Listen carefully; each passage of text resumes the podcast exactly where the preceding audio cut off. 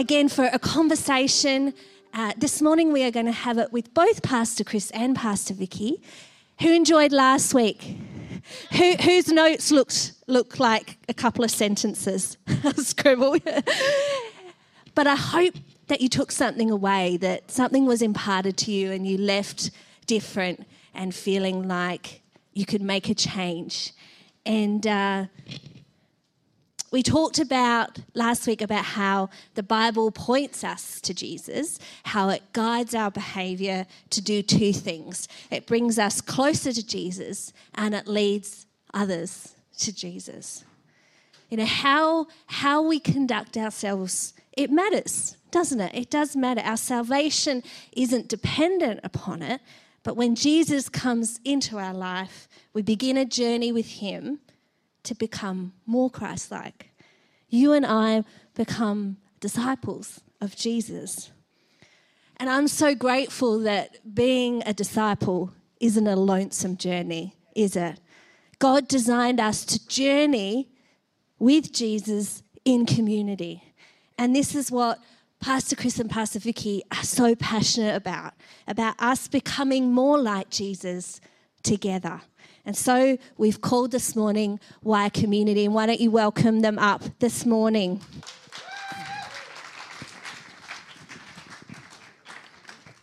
Whew, there we go. Not the comfy chair. Got the comfy chair. Get the cushions ready. Don't sink back too far. Just like, I think I could just have a little nap. No, I won't do that. So, this morning we're talking about everything discipleship and community. And we did briefly, well, not briefly, we talked last week about Matthew 28, about that commission to go out into the world and make disciples from the you know the mouth of Jesus himself. So discipleship does involve every single believer, right? Yeah, that's right. Yeah, that's right. Yeah. Yeah. It, it, it, it involves everybody, every one of us. Yes. Yes. Do you want me to? Yes, you Yeah. go, you go. Um, She's got her notes. so, I mean, often I think we get the idea that it's it's just for church ministers or just for those up the front or just for those in leadership.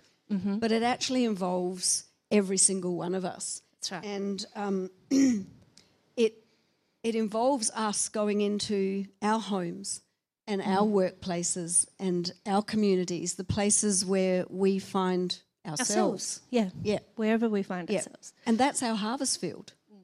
Right there. Mm. In wherever we find ourselves is our harvest field. And God asks us to be um, the the light in that place. Ash said this morning. How Exactly. powerful was that? Exactly. What I a thought that powerful when you image. said that. Yeah. God's onto it. He knows. Um, we're to be the salt. Yes. So we're, we're to bring some flavour where to, Wherever you know, we go. wherever we go. Yeah. Um, and discipleship is actually essentially relationship. That's right. as you said. And, and it involves relationship, first of all, with one another at church, and that's where we grow. yeah.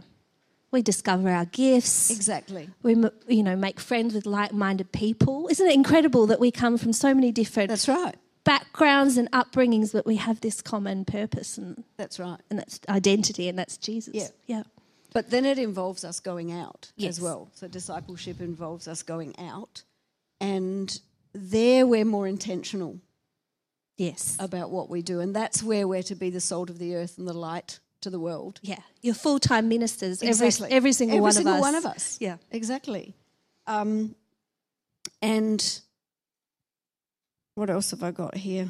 Um, I think often we have this idea that um, I don't know, we need some special skill or we need to be a particular person to to make disciples or to do what what what God has called us to be to this world.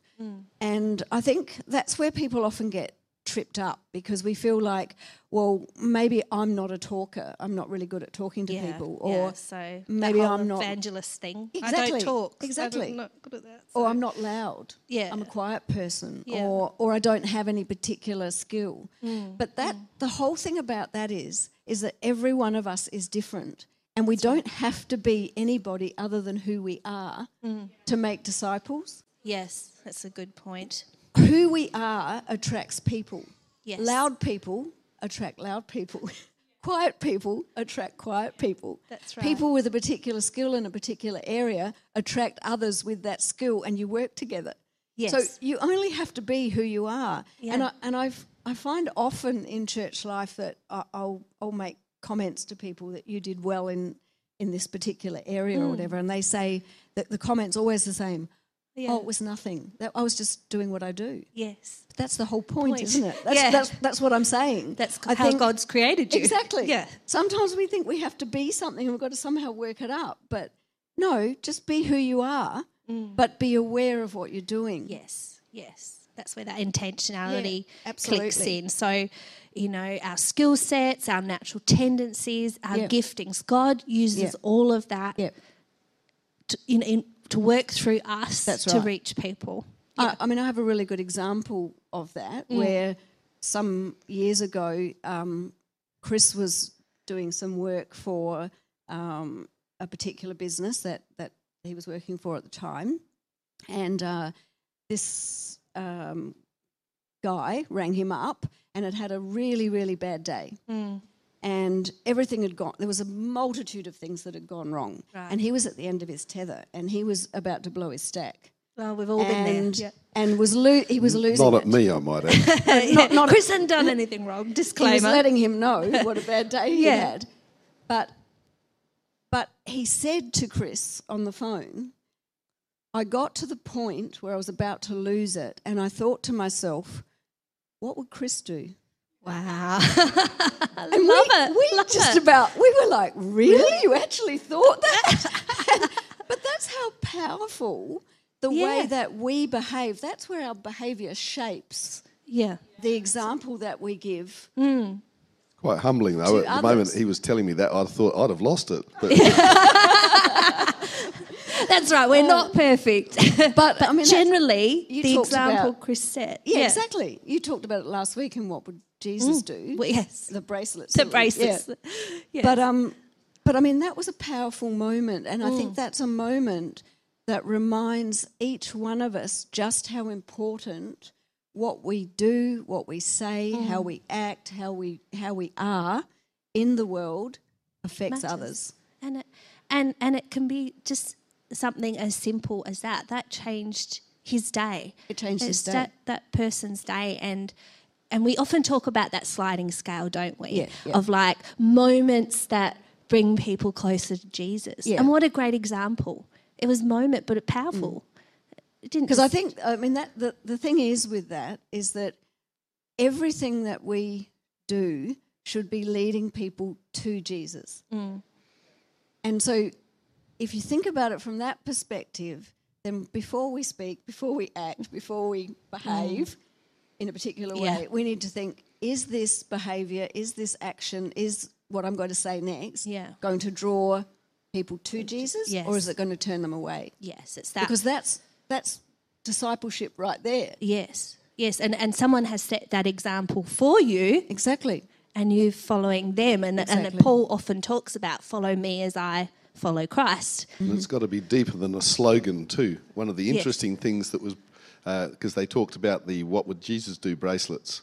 um, that, that are, a great inspiration for people, but it was interesting that uh, Koorong reported that it was the most stolen item in their shop um, by Christians.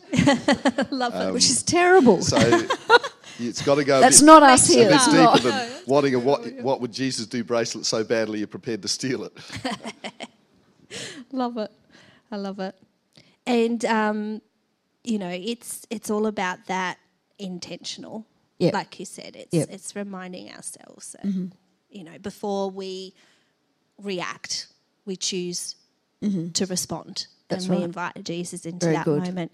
So Pastor Chris, um, during the week we were talking about how the Bible helps us to do this, how it shapes what we do, what the Word of God, Yeah. the role the Word of God has in all of this. Th- this for me required somewhat of a paradigm shift um, in how I look at the, the Bible. Um, I don't know, I, sh- I, I would think that for many of you, my experience of, of salvation was quite similar uh, to yours in that uh, I had an experience with God, with the Holy Spirit. I accepted Jesus, and, and then I was told that it was important to read the Bible. and I, I'd been an avid reader to that point, and so my idea of the Bible was you grabbed it, you started at page one, and you read it to the end, and and hopefully at the end you gave it a five star rating on Amazon and said that was a really good book. Um, and um, not that I actually did that, I will admit. Um, but who, who, who had that sort of experience? There was an experience with God, Yeah. and then there was that that taking up of, of what it means to be a Christian, and part of that is to read your Bible. And I don't know about you, but I, I was told that the important part of that was to actually have devotional time, where you spent time alone, uh, uh, praying, and then reading the Word of God. And so I, I and that's and don't get me wrong, that's not a bad thing to do, but I grew up in that experience thinking that the Bible was a supplementary um, aid to several different areas of my life. It gave me a, a, a- theological handle to uh, use to justify my faith. Uh, in, in other words, it weaponized the Bible for me, which is never a good thing. Uh, it enabled me to uh, find out um, some behavioural standards that I could follow. And it also enabled me to find lots of neat sayings that I could hang a devotional hat onto. Um, and, and just, you know, find scriptures that, you know, uh, I can do all things through Christ who strengthens me. And, you know, it makes you feel good and, and, and stuff like this. And so I actually started my um, uh, walk with the Word of God as a very personal experience, but also a fairly scattered one. There was nothing unifying behind that. And it wasn't until, and I hope this is not age related because I think, hope that young people can grab this perhaps quicker than I ever did, that the idea of theology is actually an important thing to study because um, knowing how the Word of God was written, why the Word of God was written, how it all came together, that you know the time frame, the, the people behind all of these things are important to realise and and and to study and to look at. And what I discovered in that was that the Old Testament and the New Testament were actually both a series of documents. In fact, you know, it, it pays perhaps not to think of it as the Bible, because up until the invention of the printing press, there was no such thing as the Bible. There were scrolls of different books. Yes. And some people had lots of the scrolls. Some groups of Christians only had a few of the scrolls. And th- there was a lot of lending and back and forth and all this sort of thing. Hmm. So, but the unifying thing of the Bible was that it was actually written, as Vicky mentioned yesterday, the Old Testament was written with the express purpose of pointing us towards our need for a Messiah. Yes, that's right. They didn't know who it was. Hmm. But the New Testament, of course, reveals to us that the Messiah was Jesus. And every book of the New Testament actually points towards our need for Jesus and the need for the people around us to Jesus. And so that was the first important thing. That, that is why our scriptures are written. The other reasons are all secondary. And the second thing that I recognized from that is that both the New and the Old Testament, again, are written to communities, Yes. for communities to read together. Mm. This idea of private devotional time, while a good thing, is actually quite new in terms of its importance in our lives. And so the Bible actually comes to us as a community study um, process Yes. that we're actually called to to come together to discuss the Word of God in community, to come to conclusions about the Word of God in community, and to actually become m- more deeply connected with the Word of God through that. Um, I, I grew up reading lots of science fiction books. I mean, Dan Brown was a favourite one of mine. I love the Da Vinci Code. Um, but one of the, the interesting things about that is that it perpetuates the myth that spiritual enlightenment comes from personal study of a, of a scripture or of a, uh, something that reveals its secrets to you as, a, as an individual that hmm. other people can't have. Hmm. And the, the Bible was not actually written for that. And a lot of Yeah. Christians treat it that way. That as, as you study the Bible as an individual and it reveals its secrets to you, it somehow makes you different from everybody else. and it does, it just makes you a loner. Um, whereas the secrets of the Bible are actually meant to be, uh, they're, they're concealed for us to be revealed in community. That's it. And I think that's the secret. As we, as we read the Bible as a community, as we come together uh, in dinner parties, whatever form, Bible Yes. study groups, whatever, even in church on a Sunday morning, our desire should be to learn, to share what we've learned, to discuss what we've learned, and to get revelation from other people as we learn it in Mm. Yes, community, not in our, our prayer closets at home. Now, that's not to say stop doing that Yeah, keep doing but that. keep doing that. yeah, But recognise that that's not what the Bible was written for. Right. Those, the, all, all the, the stories of the Bible, the lessons of the Bible, that, uh, were written to communities, for communities to read together. Mm. And I think that's one of the important things that, as we move forward, especially out of COVID, which has um, caused us to become a lot more insular and, and right, uh, uh, separated. Used to we- doing a lot of things by ourselves. Yeah, you know, we need to screens. find a way to move forward and to reintegrate that that community biblical study into our future church lives. That's it. That's it. Really good. And when you think about it, you know, it's only up until recent times that everyone or the majority of people are literate. You know, people, That's true, you know, yes. you think back then, you know, they were relying on people to read these letters uh, to a group of people because you couldn't do it yourself and you were trusting in the messenger and then you'd discuss it and get around it and how, how would it grow you and how would it change the way you did things. And so it's so powerful to know that that's what the Bible was intended for. Yeah. And messengers were powerful, especially in the New Testament, Yes. because the people Paul sent out with his letters uh, got to read the letters, and actually because they'd been with Paul, they were the ones. Uh, who often got all the, the knotty questions about what do you think Paul meant by this? And, Yeah. and I mean, they were knotty because even I think Peter, in his, one of his letters, talks about Paul and says, you know, a lot of people find Paul really difficult to understand, and I'm with them. um, so th- there is that. But uh, just as a side note, it's interesting that many of the messengers that Paul sent out as his expert witnesses were women. Very interesting. So, you know, that's an interesting concept to, to uh, a lot of our, our tradition has been that women uh, should not be preaching the gospel uh, or in church. Um, but uh, if we actually look into what actually happened in the first century, uh, Paul himself had no such qualms. No. See, We're reliable transmitters of information. I like to think. Interpreters of information, yes. Definitely transmitters of information. I don't know, I don't know. I think with Toby, I think I, I'm a pretty good interpreter as well. um, so, uh, continuing on from that, let's talk about then how does the Bible lead us to Jesus? You know, if we have touched on the fact that it's more than just, uh, you know, guidelines or a, a moral code or a book of rules. How does how does this this book that we're meant to receive as a community, as a people, how does that lead us to Jesus and Christ likeness? Oh, got the sticky questions. Um, I think for the for the same in the same way that that Vicky told that story about how somebody sort of imagined themselves in my shoes. The the Bible gives us stories uh, in part, and those stories are actually indicators uh, to a large degree of where, how far we can go on our own and when we need Jesus. Uh, even things, there's a, there's a simple story uh, David and Goliath, one of my favourite Old Testament stories.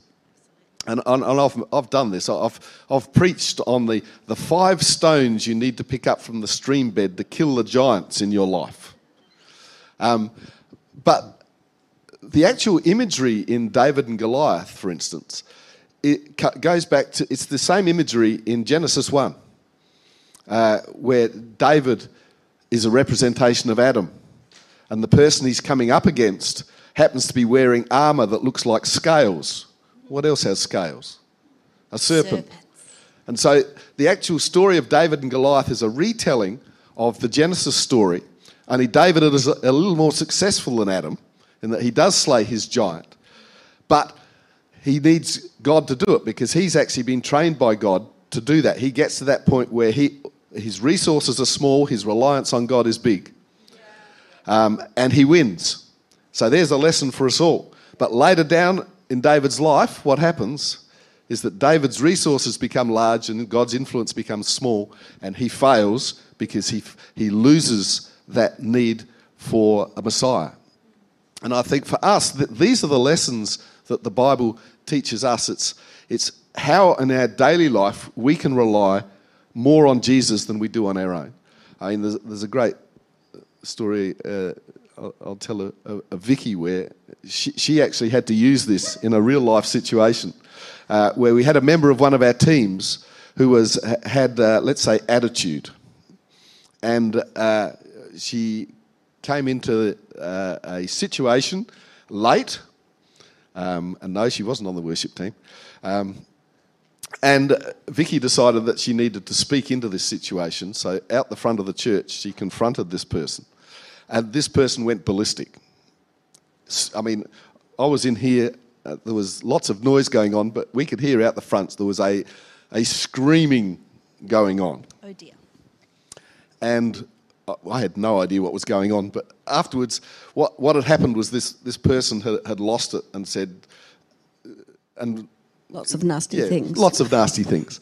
And uh, Vicky stood there and she could feel her hackles rising because when you're attacked, who knows that your first reaction is to defend yourself or, and then reaction. go on the attack. Yeah. Um, but at that moment, she thought, well, this person obviously has deeper problems than I, I imagined. How would Jesus handle this? So, in the middle of this screaming and ranting, she leaned forward and she hugged this person. Very brave thing to do.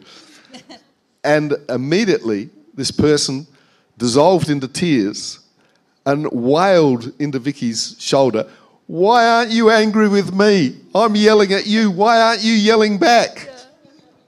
And Vicky just said, well, It's because I love you and I know that God loves you and I want to be able to help. Mm. And that completely took away this person's anger. And I mean, she was a sobbing mess for quite a while. But it, it's that whole thing, Vicky didn't do it in her strength. She, she could have given her advice. She knew what the issues were. She could have been wise. And, and but basically, she, she had to let herself become small and let Jesus rise in yeah. her because yeah. that's what this person needed. And that's, that's, in the essence, a lot of the stories of the Bible lead us to the fact that our own skills, our, our own uh, propensity to make ourselves look good, uh, is not what actually affects people. Mm. It's our ability to project the Holy Spirit that lives in us, that, that, that, that we're, we're actually learning from what Jesus taught us and not just parroting it to people in the hope that they'll come to church and get saved. That's that we're right. actually uh, fully committed to the cause of Christ. Make, make ourselves small so that He can become big. big. And mm-hmm. we talked about that last week is that people's most immediate need is to feel the love of Jesus. And in that moment, that's what that woman needed to be reminded of first and foremost. We talked about patience and kindness and self control. And in that moment, you had to saddle that, that had that self control and go, okay, God, what do I do here? And it was responding in love. How powerful is that? And it's and we also talked during the week, we talked about the fact that in that and in look and how we view the Bible and how we how we conduct ourselves, it's not an extra, like you said, it's not an extra thing to do in the day. It's this fountain that overflows. Everything we do allows us to be more Christ like, and it, it, it's not a list of, of tasks, it's a, it's a flow. It's a river that flows. It needs to be the source of our inspiration, not just another task to, to help our inspiration in the day. Yeah. And, yeah. and I think we also said last week that um, the Bible's a can do book. Yes. If it was all so hard, then we'd never be able to do, any any of of it. We right. can do what it asks us to do, but we've got to we've got to lean into Him Yeah. to do some of it. Yeah, that's right. That's right. So, you know, we love that so many of us are serving one another here this morning. And and being in church is so important, but more importantly, it's it's that we are being the church, right? And that God has plans for us every single day. He has a purpose, and it's grounded here in what we do together, how we read the Bible together, how we how we live together. And thank you so much for reminding of us that of us of that this morning. Sorry, I will get there eventually. And uh, Pastor Vicky, why don't you lead us in prayer as we close, and then we'll hand on to Pastor Chris for the next part of our service. Yeah, we just we thank you, Lord, for everything that you are, for all that you are in our lives. We thank you for your guidance. We thank you for the Holy Spirit that you've left with us, that we can have you with us at every moment and every day. That you are always whispering in our ear, Lord. Um, we thank you that we have an ear to hear what it is that you would say in any given moment. We thank you, Father, for your presence in our lives. We thank you for all that you are doing and for all that you're going to do. In Jesus' mighty name. I just want to go back to that point uh, about the Word of God being something that leads us to this place where we recognize that we ourselves are not enough and that we need we need a Messiah and we know now that that Messiah is Jesus that we need. Um, I think and, and that's just not a piece of information. You actually have to read the Bible to recognize this. Um, and you have to keep reading it. The Bible isn't, as I first thought, something you read from beginning to end and then you know it. It's actually designed as uh, partially is meditation literature, um, and it is literature. It has genres. It's it's a miraculous um, text.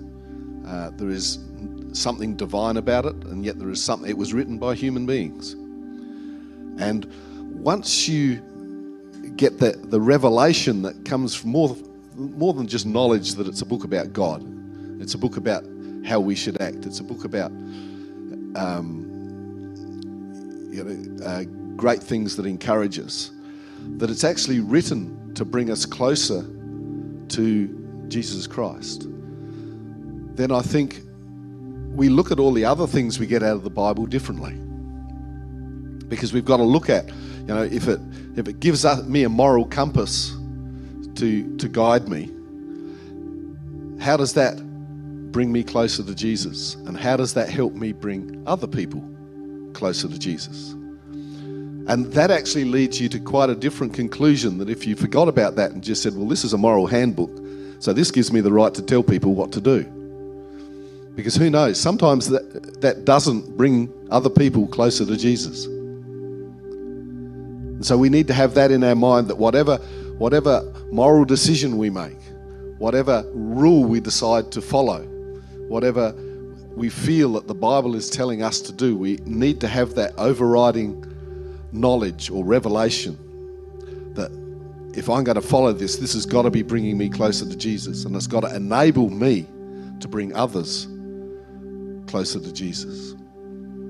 And so, if you're here this morning and you feel quite distant from Jesus, or maybe you're here and you don't know Jesus at all, he's, he's a figure that you've heard of, he's someone that you know that Christians believe in but you don't have any personal relationship with him, or you've or you you have had a personal relationship, but you know that relationship is distant right now. I, I want I want you to think about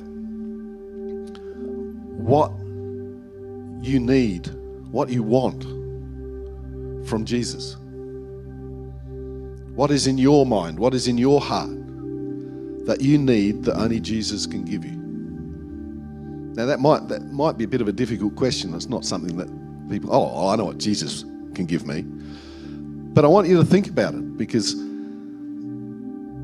the reason that we accept Jesus as our Lord and Savior is because we have come to a realization that there is something beyond ourselves. And we actually have to be humble enough to admit that we need to take that on board, that we have reached the end of what we can do, and yet we have recognized that there is more.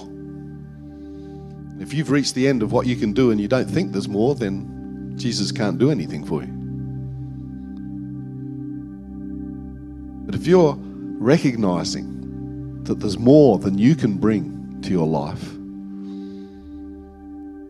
then that's when you need to humble yourself and ask Jesus into your life. Because that's what it is it's an invitation. Jesus never prods at you and says, Look, you're doomed unless you accept me. There's always an invitation, you always have the option of refusal. But to accept Him is to accept a dimension to your life that you cannot provide on your own. So, can I ask everybody just to bow their heads for a moment? And if you're here this morning and you've known Jesus, but you're feeling distant from him, or you're here and you've, you've never known Jesus, you've never accepted into your world an outside power who is more powerful than you are. And I want to give you that opportunity to do that this morning, to accept Jesus Christ as your Lord and as your Savior, to acknowledge Him as the Son of God, the Son of God who died for your sins and rose again so that you could have eternal life. If you want to accept Jesus back into your life, or perhaps to accept Him for the first time, while every head is bowed, every eye closed, if you'd just like to raise your hand so that I can see it, I'd love to pray a prayer with you to invite Jesus into your life, to enable you to take that step beyond yourself, to accept Him as a higher power in your life, someone to follow, someone to have faith in, someone to believe in. Is there anybody here this morning who'd like to do that? Just raise your hand high so I can see it. We can all pray together as a community. Because that's one of the things that the Bible encourages. It's not a personal relationship, it's actually acknowledging that you want to become part of the community of Christ. Let me pray for you all just before we close. Father, I thank you that you sent your son Jesus to die on a cross for our sins. And I thank you that as we accept him as our Lord and our Savior, our eyes are opened to previously impossible things. That our hearts start a relationship with you, Jesus. And that we step through that door into a new life where you are in charge. You can become large. We make room for you in our lives so that other people can see you in what we do. In your name, Jesus, we pray. Amen.